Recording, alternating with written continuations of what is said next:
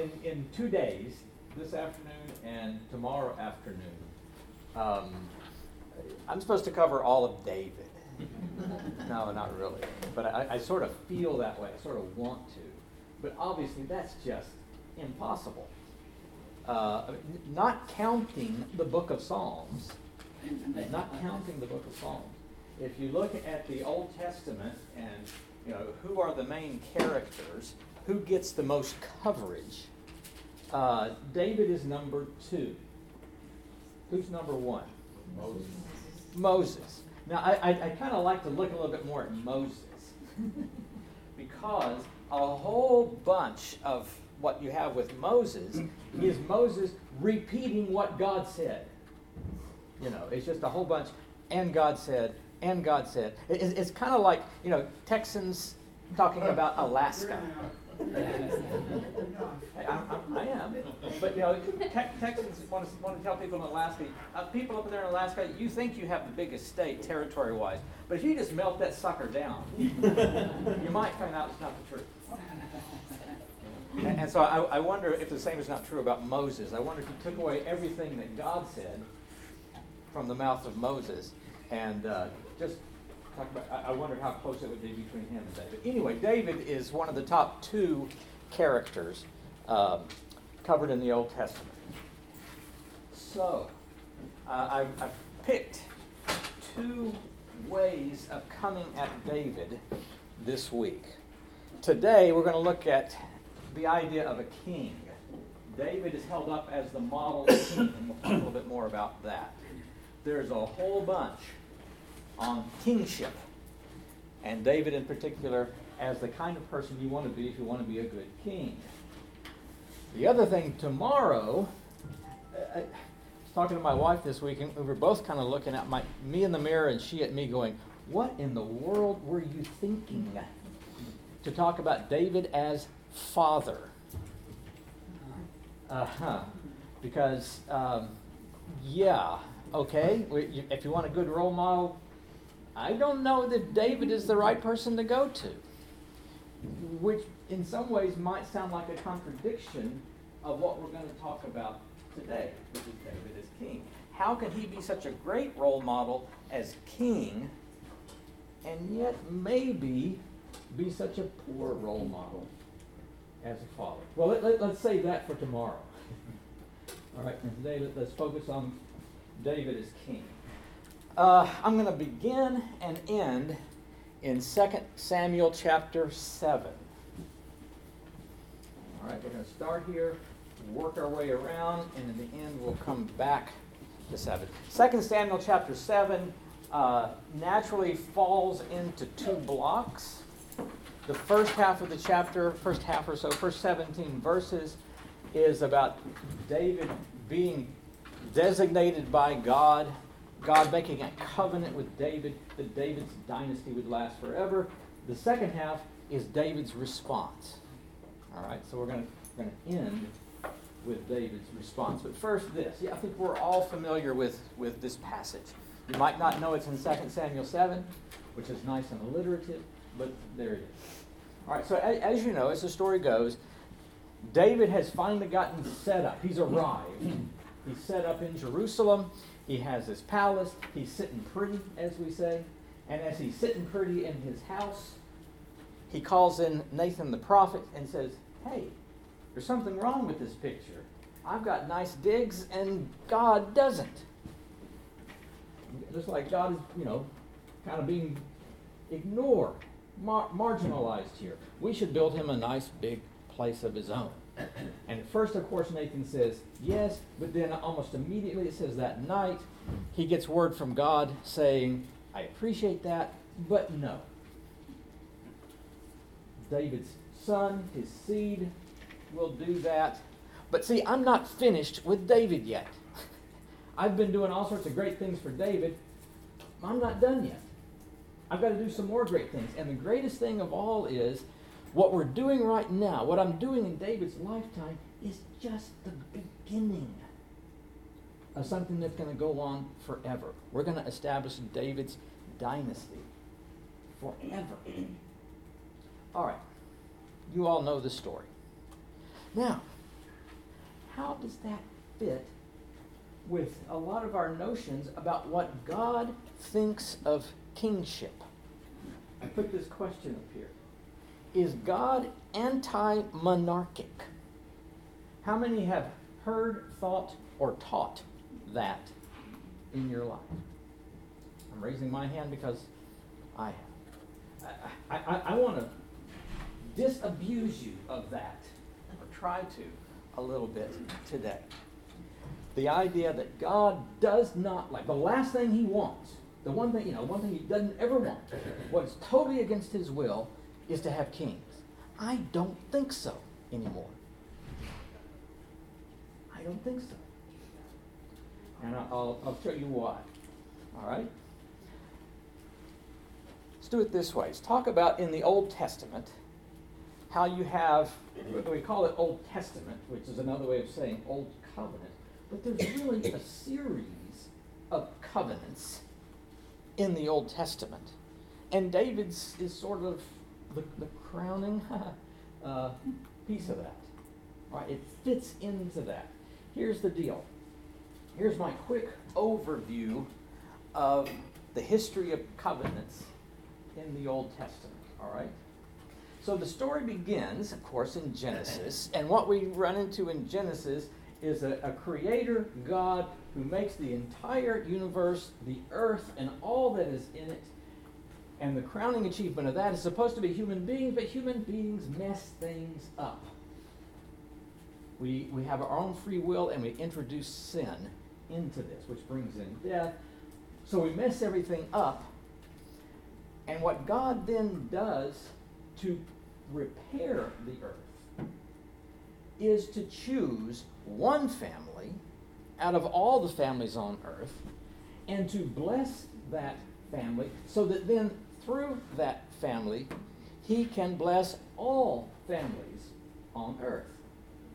And who's that family? Whose family is this? Abraham. Abraham. And we, we call this promise, this vow that God makes to Abraham, the Abrahamic covenant. Now, in that, there's one place at least, maybe more, but at least one. Look in Genesis chapter 17, if you would. Genesis 17. This is considered to be the fullest statement of God's covenant promises to Abraham. And down there around verse 4 or 5 of Genesis 17, he says, I'm going to make you a great nation. Maybe verse 6. I'm going to make you this great nation. And what? What about this nation? Anybody there? You see where he talks about making a great nation out of Abraham? And kings will come from you. Yeah, kings will come from you. Now he does not go on to say, not he didn't say, I don't want to have kings. I really wish you wouldn't have them. They're the worst idea you'd ever think of. But I'm going to go ahead and let you have kings. That's not what he says. He says there can be this great nation, and kings will come from you. So that tells me that from the very beginning, this was always part of God's plan. All right?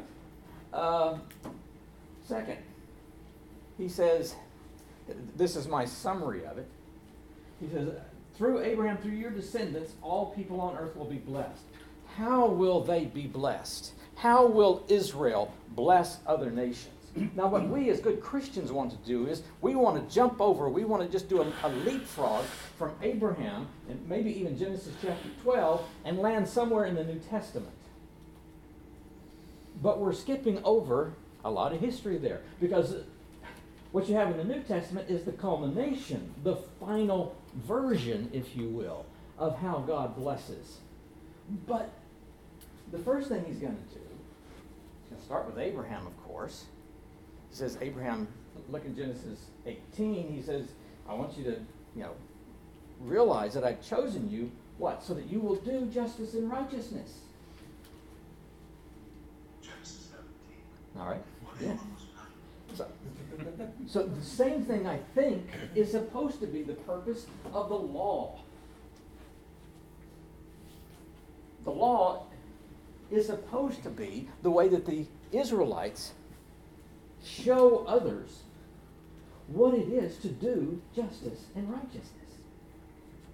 All right? See, it, it says in Deuteronomy 4 that the people who look at Israel and say, wow, what a, what a wise nation this is. How do they show their wisdom? Wisdom is shown by doing justice and righteousness. That's what the purpose of the law is supposed to be. Now, the fact that some people didn't live it out that way doesn't mean that wasn't the purpose. All right. Now, one part in that, if you look in, in Deuteronomy uh, chapter 17, one of the things he says is when you get into the land that I'm taking you to and you take it over, we'll come back to this in a second, but if you want to choose a king, fine. That's the way you want to do it, fine. But here, here are some guidelines about that king. We'll come back to that. But notice, long before they had kings, God is saying, if you want to do that, no problem. No problem. All right? Next then, so you've got, first of all, I, I want you to see there's a connection. There's a connection between the covenant with Abraham and the covenant with Moses. Covenant with Abraham says, I'm picking this people so they can bless all peoples, this family so they can bless all families. And the covenant of Moses says, here's how you do that. Here are the ways you live in order to do that. All right?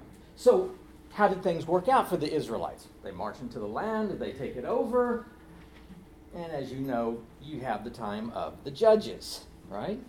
Where the people go back and forth and back and forth, whether they, you know, in keeping the law or not keeping the law. Until by the end of the book of Judges, you have this line repeated about five times four or five times. Chapter 17, 18, 21. The, the narrator telling us stories about what looks like just chaos and evil going on in Israel. Every so often he just pauses and says, Now, you know, I'm telling you about this, but realize they didn't have kings back then. They were just doing what was right in their own eyes. Now, why is he telling us that? That seems to imply, I think, that having kings is supposed to help them, not hurt them, not draw them farther away from God, but draw them closer to God. And I think that's what sets us up for what God says in 2 Samuel 7, why he chooses David. See, if God is so opposed to having kings, why does he make an eternal covenant with a king? Okay? So I, I think, the, here's the deal. One Yeah. So what he's doing here in choosing David is he wants to establish within the people of Israel, he wants to establish one house that itself will be faithful to God so that they will then be leaders who lead the people to be faithful to God. That is their primary function. It's not about making them a prosperous nation. It's not about making them a mighty nation. That's God's job. Their God is to bring people, keep people in relationship with God. That's their job. And so the whole business of should they or should they not have kings, that's really not the point. You see, if, if we get all wrapped up in what is the proper form of government, we are falling into the same trap that the Israelites fell into in the days of Samuel, Saul, and David. They were clamoring to have a king, right? They were clamoring, for, they were calling for that. They called for Samuel, give us a king. And God says, yeah, go ahead. They're not, Samuel, they're not going against you, they're going against me. What is he saying? He's, what he's saying is, not, he's not saying it's wrong to have kings. He's saying their motivation for having kings is not in the right place. And we're going to give it a couple of generations for God to show what is the right motivation. The wrong motivation is to think, well, if we just change our form of government, if we just go from tribal league or whatever you want to call it, you know, just a bunch of tribes trying to work together, if you want to go from that to monarchy, that'll fix it. And that's not the point. The point is, will you be obedient to God? And whatever form of government will get you there, let's go with it. All right, are you with me? Yeah. See, and, and I feel like sometimes we get all wrapped up into that in one way or another. We think if we just change this church program, if we change the way we do worship in this way or that way, if we change our education at church from this to that, if we change our church schedule, are we going to have the service first and the class second, or the class first and the church and the service second? Oh, one of those ways will just be the magic bullet so that then we'll be a vibrant church. And I, I think he's saying, no, no, that's not what is at the core. What's at the core is your relationship to God. And whatever in your time, in your place, in your culture will get you related to God in a faithful way, that's what you need to go with. Okay? So he chooses one family to do that, the family of David. So David then is going to be held up as this great mo- role model for what he, I'm trying to think of the right words here, what he does officially how he carries out his official duties as king. And they refer to this several times. Uh, notice here in, in 1 Kings, of course, this is after David. David's story, he starts off getting up to being king in 1 Samuel. He serves as king, sits as king in 2 Samuel. And then after that, you get all the other kings. So there's half a dozen times here where, as they're talking about the writers and kings are talking about other kings. About a half a dozen times, they make a comparison between that king and the model king, King David. What is it that makes King David the model king? That he could have an affair with somebody else's wife and get away with it? No, of course not. No. What is, it's that he, that David, kept the people worshiping one and only one God. He never allowed anyone to build an altar and offer sacrifices to any other God.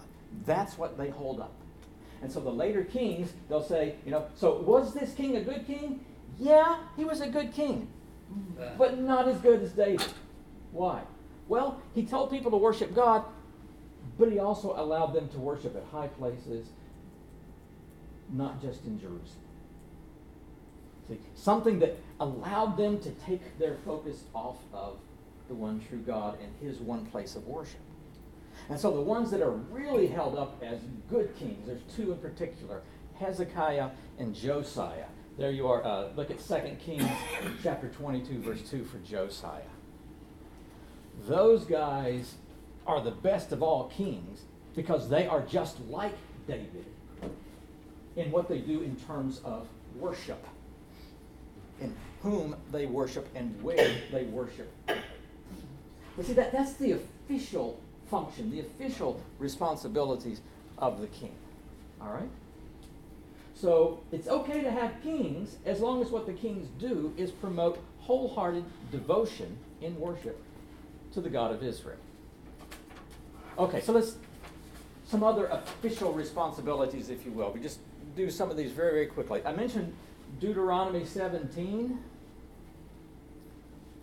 Characterize these for you very quickly. You can, if you write these down, we can look them up. Deuteronomy 17, it says, okay, you know, maybe you want to have a king, fine. Just be sure that he's doesn't put himself above everybody else, think he's better than everybody else just as long as he's not in it for his own financial gain, you know, buying and selling horses or chariots or something like that. But instead, what does he do? The main thing is he writes a copy of the law of Moses for himself and he meditates on that day and night. That's the most important. Wow. That he reads his Bible every day. That's Deuteronomy 17. 2 Samuel 5. I, I love 2 Samuel 5, verse 12. David has just taken over Jerusalem. He's moved in. There's a palace that's been built for him. And it says, as soon as he gets there, what thought comes to his mind? God has set up his kingdom. God has made sure that he arrives. And how does he think about that? God has done this. God has established his kingdom, his administration. Why? For the sake of God's people, Israel. In other words, he recognizes what he's doing, the, the, the privileges that he's enjoying, the high status that he now has, is not for him, it's for him to be used by God for a, a great purpose with his people. And of course, that purpose, if it's God's people, is to lead them to follow the law of Moses. All right, so you got that there. And what, the what happens in chapter 8? Chapter 8. You never read this one. You'll never hear a sermon on this one because this is one of those boring lists. Okay? David has just won some more victories over enemies. And then it says, what? David does justice and righteousness. And immediately follows that by telling you who he appoints to his cabinet. This guy became the secretary, this guy became the scribe, this guy became the head of the fine, you know. Who's the secretary of defense? Who's the secretary of the interior? What does that have to do with justice and righteousness? That's the way that they explain what it is to do justice and righteousness. It's to put the right people in place so that they will do what he's doing promote the law, promote adherence to the will of God expressed in the laws, so that they will be a blessing to others. So that the nation will be blessed. That's what's going on in chapter 8. Do you know about Psalm 72? Ah, I got to turn to that one. I love Psalm 72. It's described, as the, the heading for it is This is a Psalm of Solomon. I believe, let me make sure. Yep, Psalm of Solomon. But this is the Psalm for kings. For kings. He says, Endow the king with your justice, O God, the royal son with your righteousness. May he judge your people in righteousness, your afflicted ones with justice. May the mountains bring people to bring prosperity to the people. May the hills bring the fruit of righteousness. May he defend the afflicted among the people and save the children of the needy. May he crush oppressors, and on and on it goes. You see, that's what a king is supposed to do justice and righteousness. And that means bringing prosperity to the land. And that means undoing oppression, relieving hardship that people have. That's a part of his official duties. And then if you look in Jeremiah 23 or Ezekiel 37, here you have a time of exile after the, you know, the, the kings are about to be cut off by the Babylonians. And they say, oh man, we can't wait for the day when God is going to restore the kingship of the, the house of David so that once again we will have a great shepherd to lead us. Once again, we will have someone who will do justice and righteousness in the land. That's, that's what they long for. The, the fact that the kings stopped doing that is just a sign of how they lost sight. They've lost sight. Oh, no, I just think, no, no. I must do that tomorrow. Yeah. So anyway, uh, we, we can talk about the, the performance of the different kings uh, through the centuries. Anyway, questions so far. I'm about to move to part two. Um, Yeah. David. just going back to their motivation comment that you made, because the text says that part of their motivation was the fact that they wanted to be like other nations. Is that Mm. what you meant by their motivation was in the wrong place? Yes, yes. Okay. And, and we'll say a little bit more about that because I want to talk about the contrast that the text makes between David and Saul. Okay. And, and I think it's, it's getting at your question there. What does it mean to be like the nations? Okay. My second question is just, you talked about it was part of God's will becoming kings. Um, would it be fair to say that some of God's will is based on the fact that he knows what choices we're going to make? And therefore applying that here is just, was that part of his will based on the fact that he knew his people would want this king? Yeah, and I think it's also, he knew that they would want this king because that's what you had in that kind of culture. Okay. Yeah. Uh, but that doesn't necessarily mean that in every single culture throughout all of history, that kings are the way you have to go. Right. And, and that's why I'm trying to make the point. It's, it's not about the form of government, it's about what they say is in the heart of the leaders. Okay. So, you know, the, the form that you take really is of secondary importance. It's whatever, that, that, that'll be determined by your culture, the size, the number of people you have, different complexities or whatever. I'd have to get a, what, social scientist and political scientist and a few other scientists around here.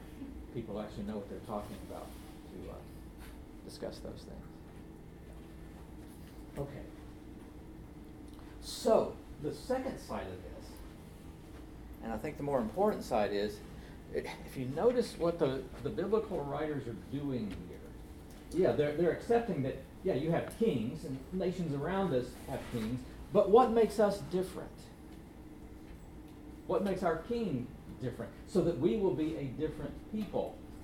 So we're gonna be a nation, we're gonna have borders like everybody else, we're gonna have government, we're gonna have laws, we're gonna have, you know, um, the things you have in countries, right? What makes ours different? So what they do is, in the case of David, they push us deeper.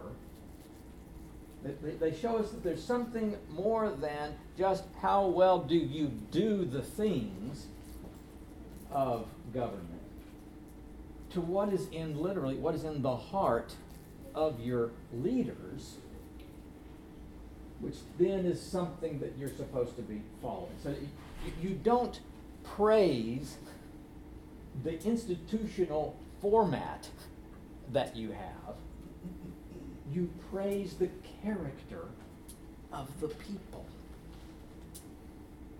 because that's what God is about. God is not an institution. God is a person. God is a person. And we're supposed to be in relationship with Him. So the king's personal relationship with God is what is of utmost importance, and that's what we see in David. So let's see. Got to go through his. First of all, look at uh, 1 Samuel 12. Here we are at the transition point between having judges as leaders and having rulers rulership by kings. Right?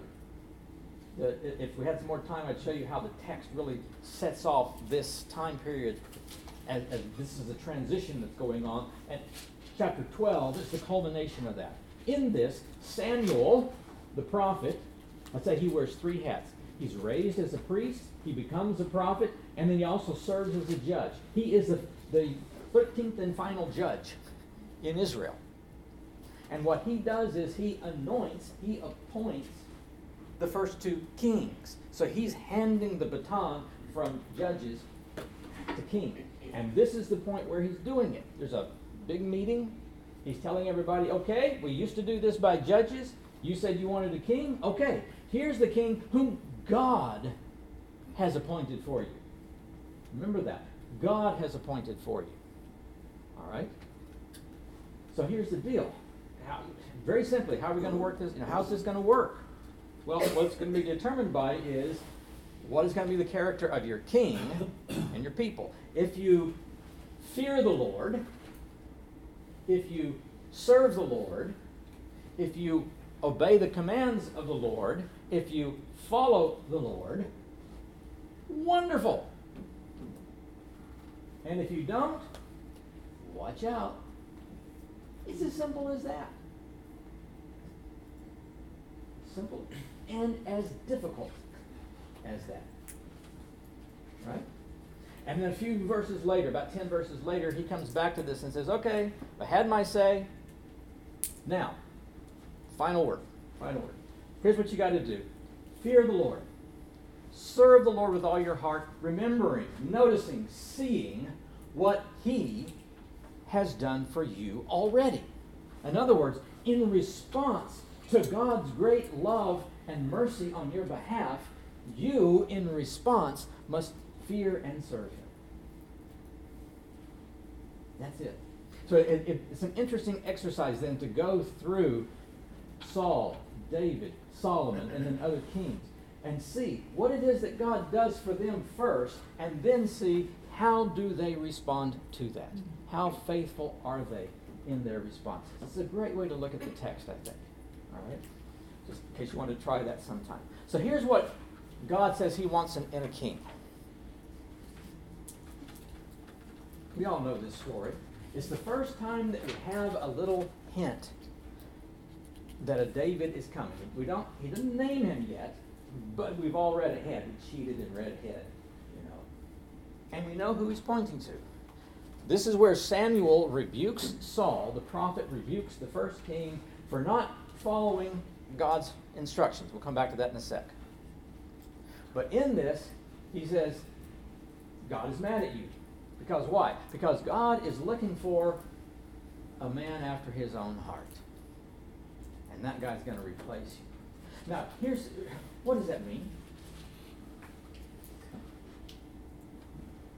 What does it mean to be a man after God's own heart?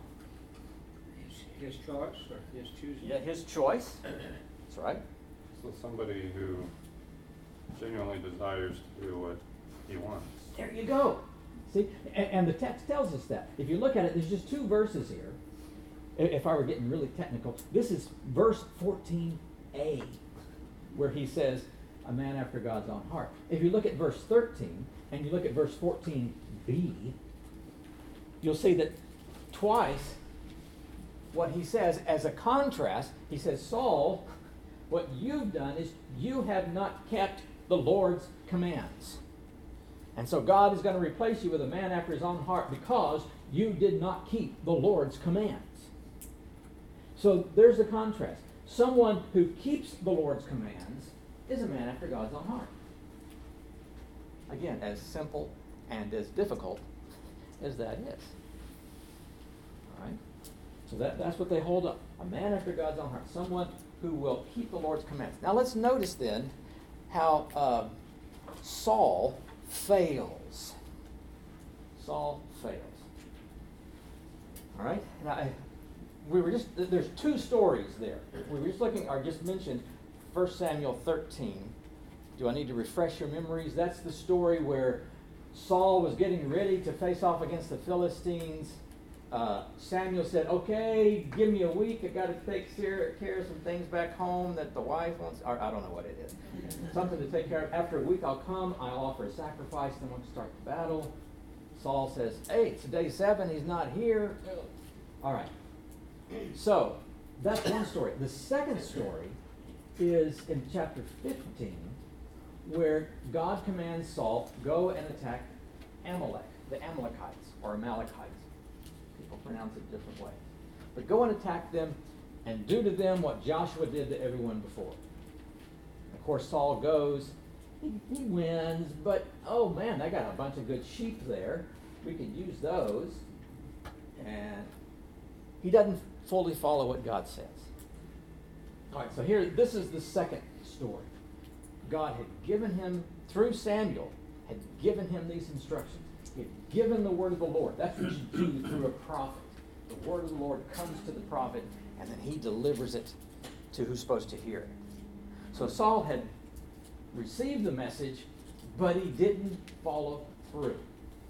Now, at, at first, when, when I, I love this, it says when he, when he comes up, after the battle, Samuel greets him, says, How you doing? And the first thing out of Saul's mouth is, Hey, look, I followed the commands of the Lord. I did what God told me to do. And Samuel's response is, Well, what are all of these sheep that I'm hearing? They have Amalekite accents. Where did they come from? Saul's response is, "Oh well, you know the people. They wanted to do that, you know. But but, but, but I did what God said." And Samuel says, "No, you didn't." And he presses him and presses him, and finally Saul has to admit, "You're right. I violated the Lord's command." All right. Now, I mean, think about it. Here, Saul is a successful king, successful in battle.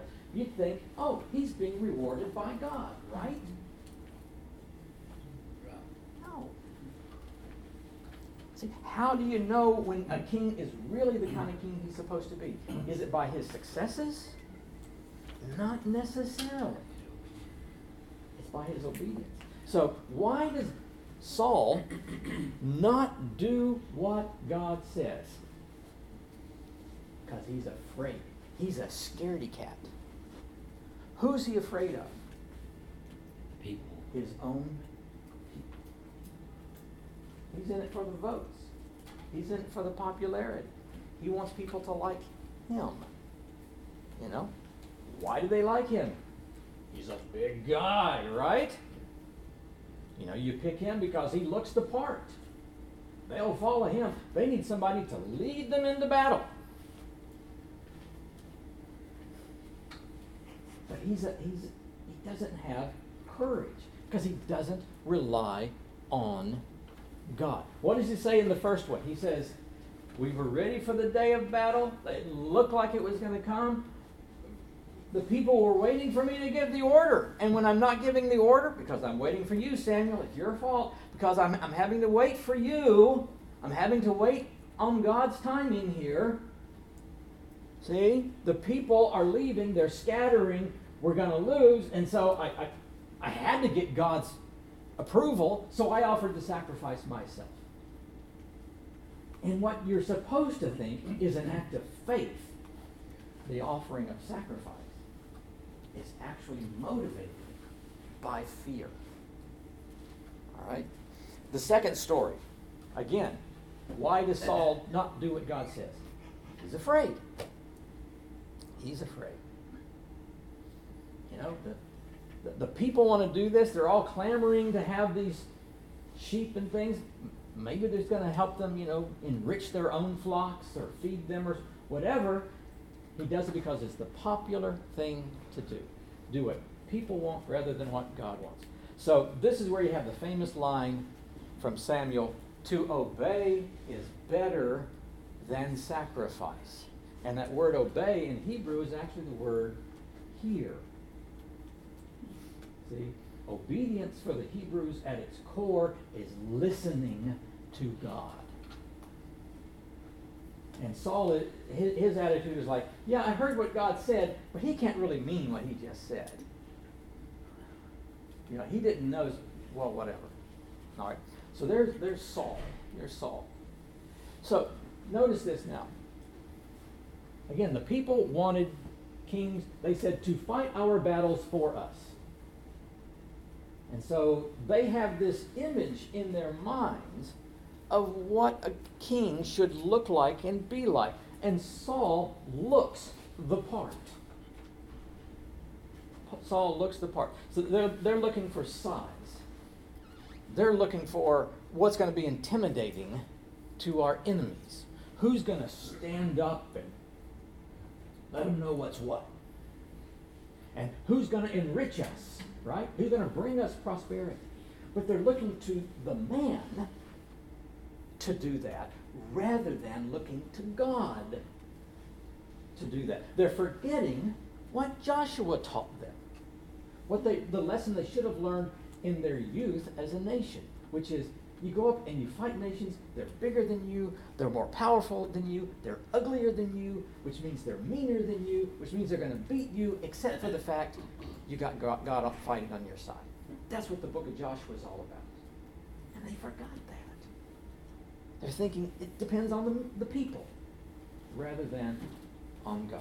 Now, notice that even Samuel falls into this category. Samuel the prophet. One of the devotionals I've written, I forget which one, I think it's the last one. gets into this. Okay? You'll see it on Friday. But when, when Saul anoint, when, Samuel anoints Saul, he says, Look, folks, here's the king, right? This is what you were looking for. Look how big he is. And then, as Randy was talking about last night, notice when, when uh, Nathan, I'm sorry, when, when Samuel goes to anoint David, God only tells him, You're going to anoint a son of Jesse. So he goes to the house of Jesse, and what does he think? The first thing he sees is the oldest brother, the biggest guy. I'm, I'm thinking he's probably been taking steroids or something. You know, he's really pumped himself up here. And Samuel says, This has got to be the guy, right? This is your guy, huh? He looks like a king, right? And this is where God says one of my favorite lines in the whole Bible. Do not look on his height. Amen, amen.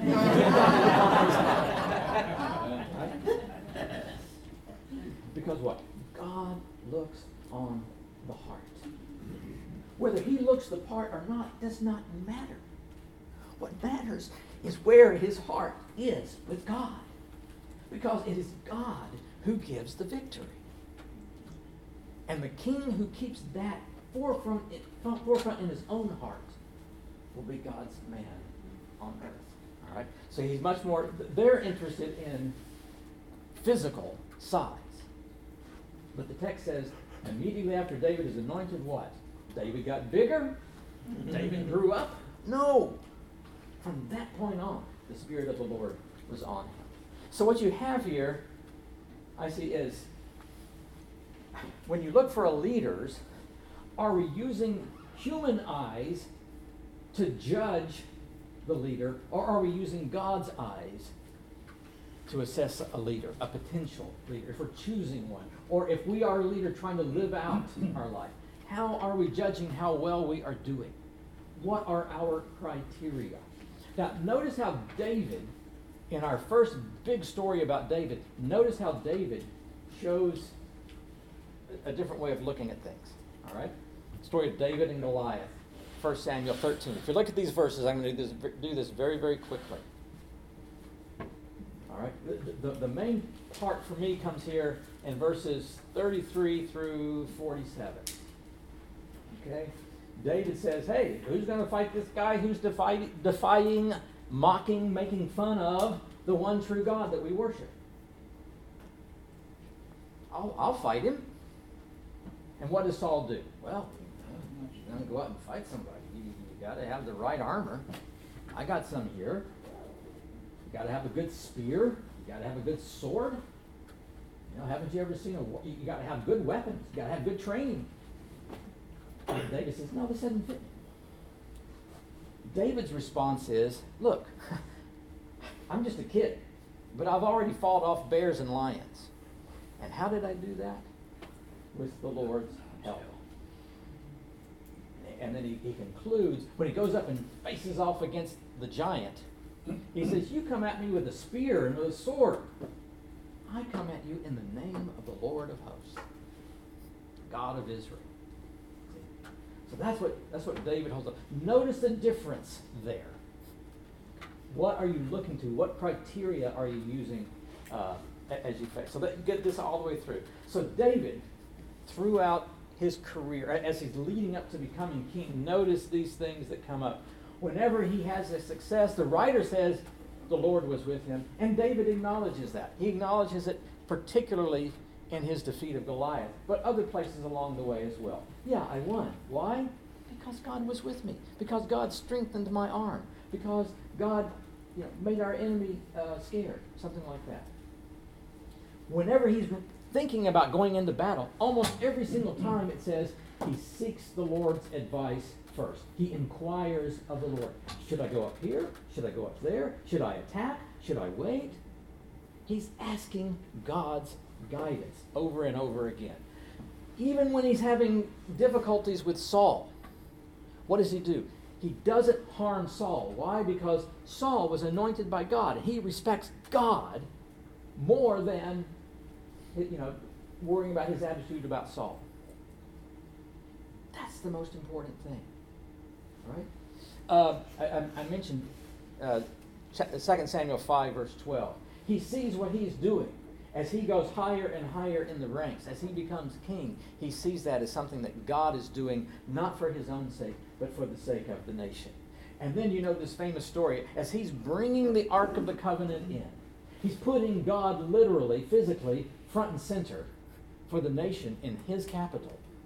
And it says that he's out dancing in front of it as it's coming into town. And one of his wives, the, the daughter of Saul, Michal, she said, Oh man, yeah, yeah. yeah.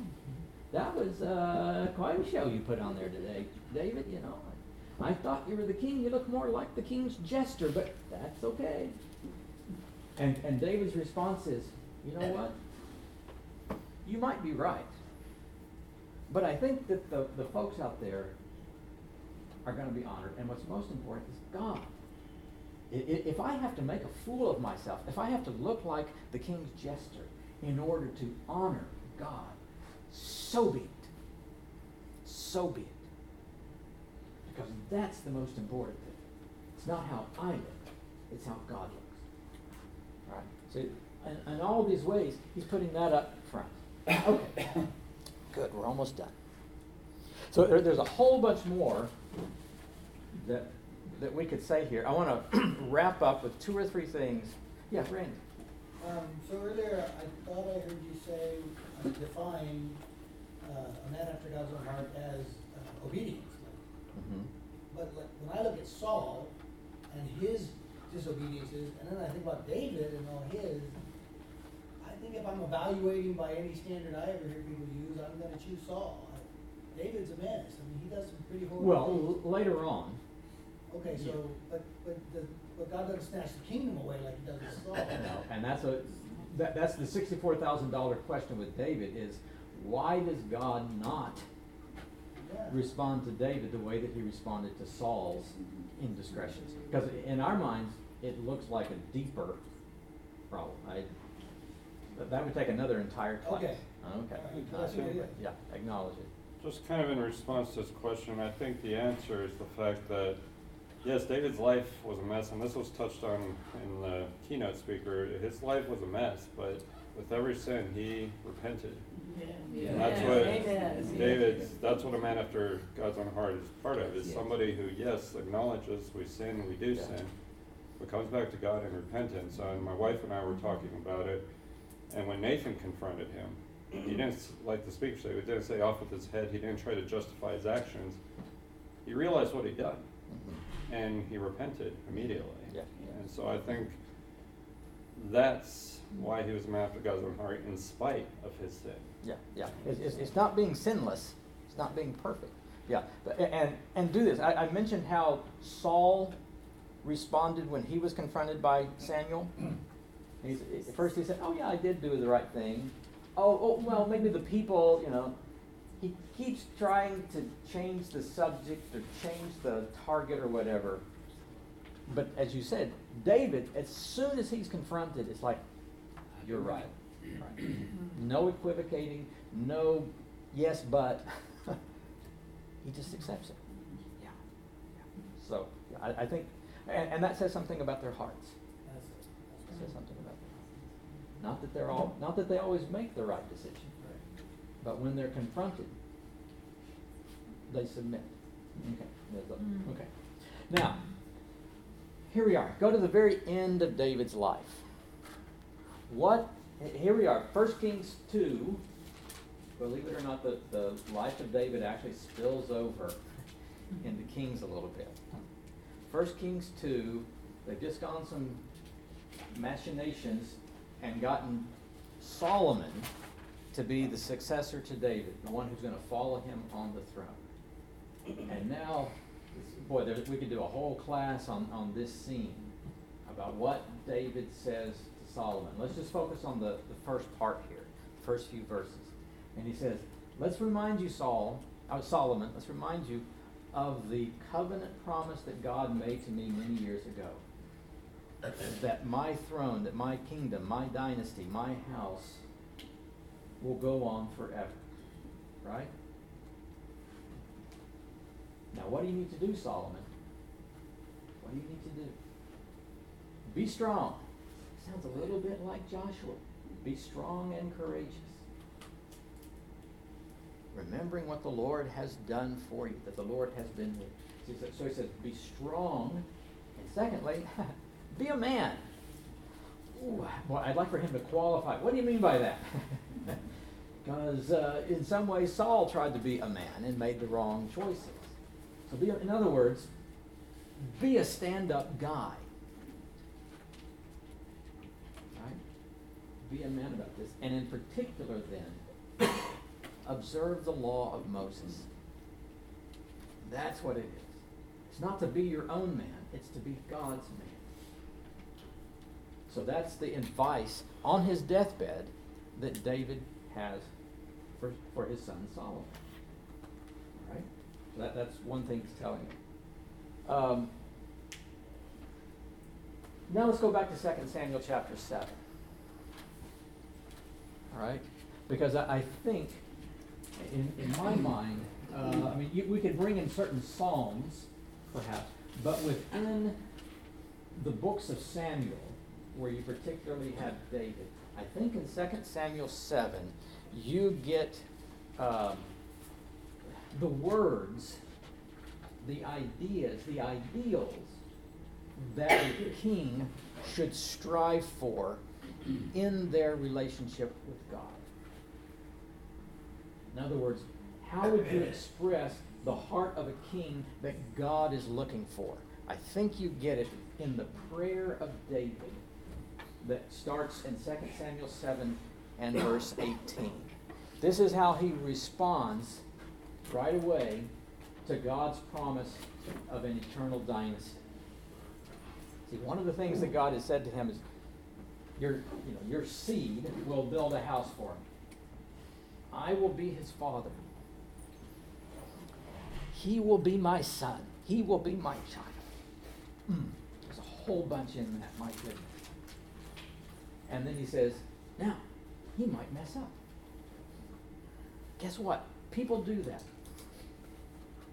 People do that. David is going to do that. But he said, and so he says, when he does that, I will punish him. But I will not stop loving him. Hmm. Okay? So, how does David respond to that? Well, first of all, just to summarize it, what he says is, is that you should realize that this dynasty is not being founded on the basis of David's righteousness. David never makes a claim to that. He knows that ain't possible. Instead, it is based on God's merciful, gracious choice. Why did he choose David? Why not? He's as good as anybody else to choose. But the deal is, he did choose David. And that makes all the difference, is that God makes that choice. So, David, I'll just give you a few lines from this, this really, really important here. He starts off by saying, Who am I? You know, Jean Valjean, I'm 24601. Who am I? And who is my house? What is my house? That you are bringing us up to this point. There's no reason for this.